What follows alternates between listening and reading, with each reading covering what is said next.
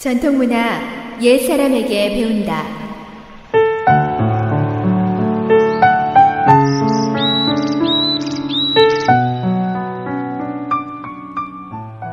에스오에이치 청취자 여러분, 안녕하십니까?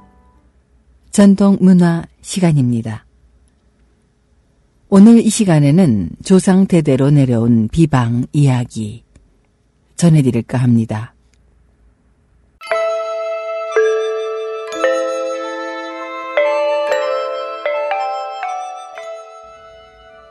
청나라 말 동북 지역의 어느 마을에 형시성을 가진 집안이 있었습니다. 이 집은 조상 대대로 내려오는 비방으로 눈병을 치료했는데 어떤 안질이라도 이 집에서 지어준 약 한 첩만 먹으면 즉시 효과가 있었습니다. 그러다 보니 그 집은 눈병을 고치러 온 환자들로 문전성시를 이루었고 그 지역에서는 유명한 집이 되었습니다. 그런데 이 집에는 조상 대대로 유전되어 오는 것이 또 하나 있었습니다.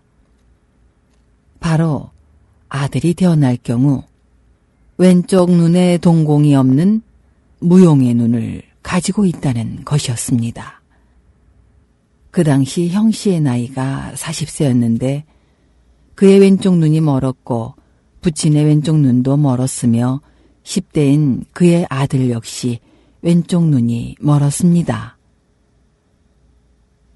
그러나 그들은 비방 덕에 먹고 사는 것이 풍족했고 보기에는 흉했지만 태어날 때부터 한쪽 눈으로 세상을 보아온 그들은 생활하는데 별다른 불편함을 느끼지 않았습니다.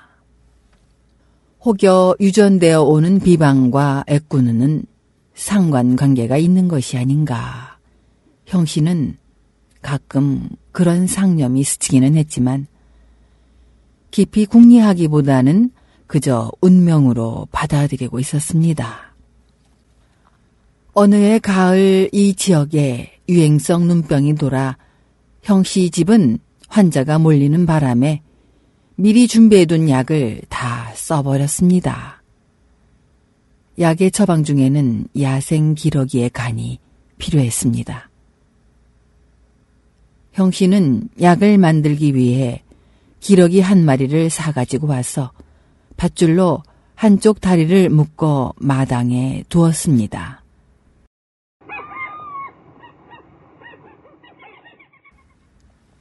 그런데 잠시 후 기러기 한 마리가 날아와서 마당 상공을 돌면서 슬피 울었습니다.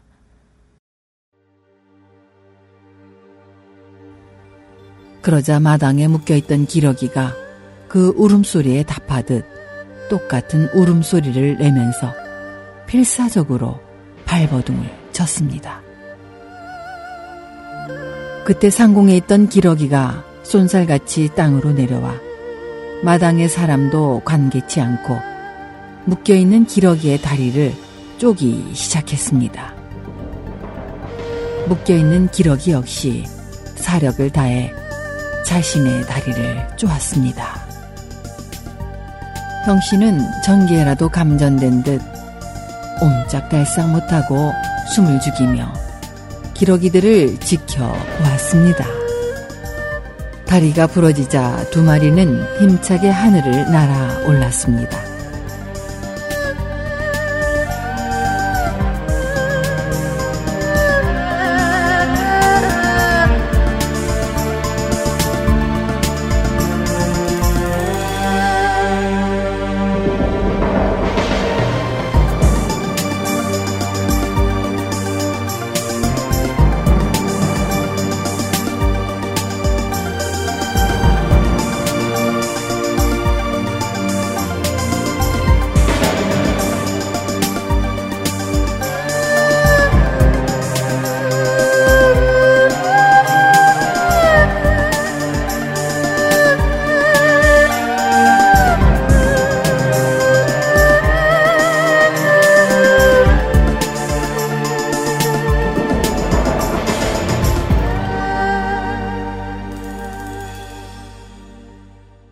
마당에 밧줄에 묶인 기러기의 발만 덩그러니 남아있는 것을 보며 형씨는 감회의 눈물을 흘렸습니다.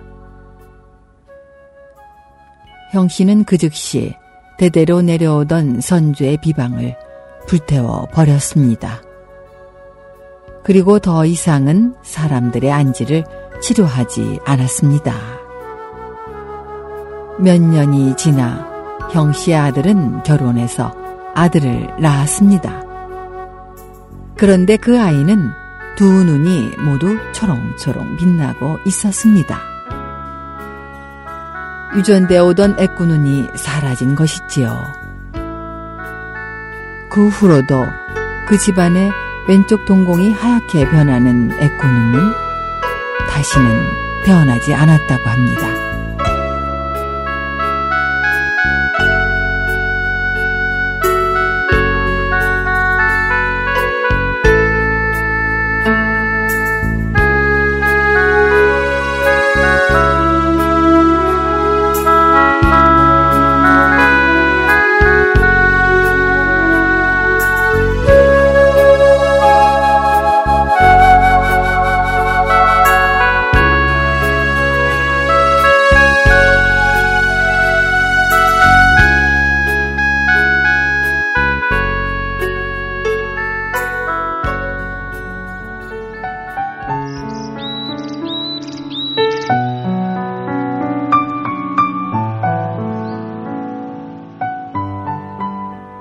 전통 문화 여기에서 마치겠습니다.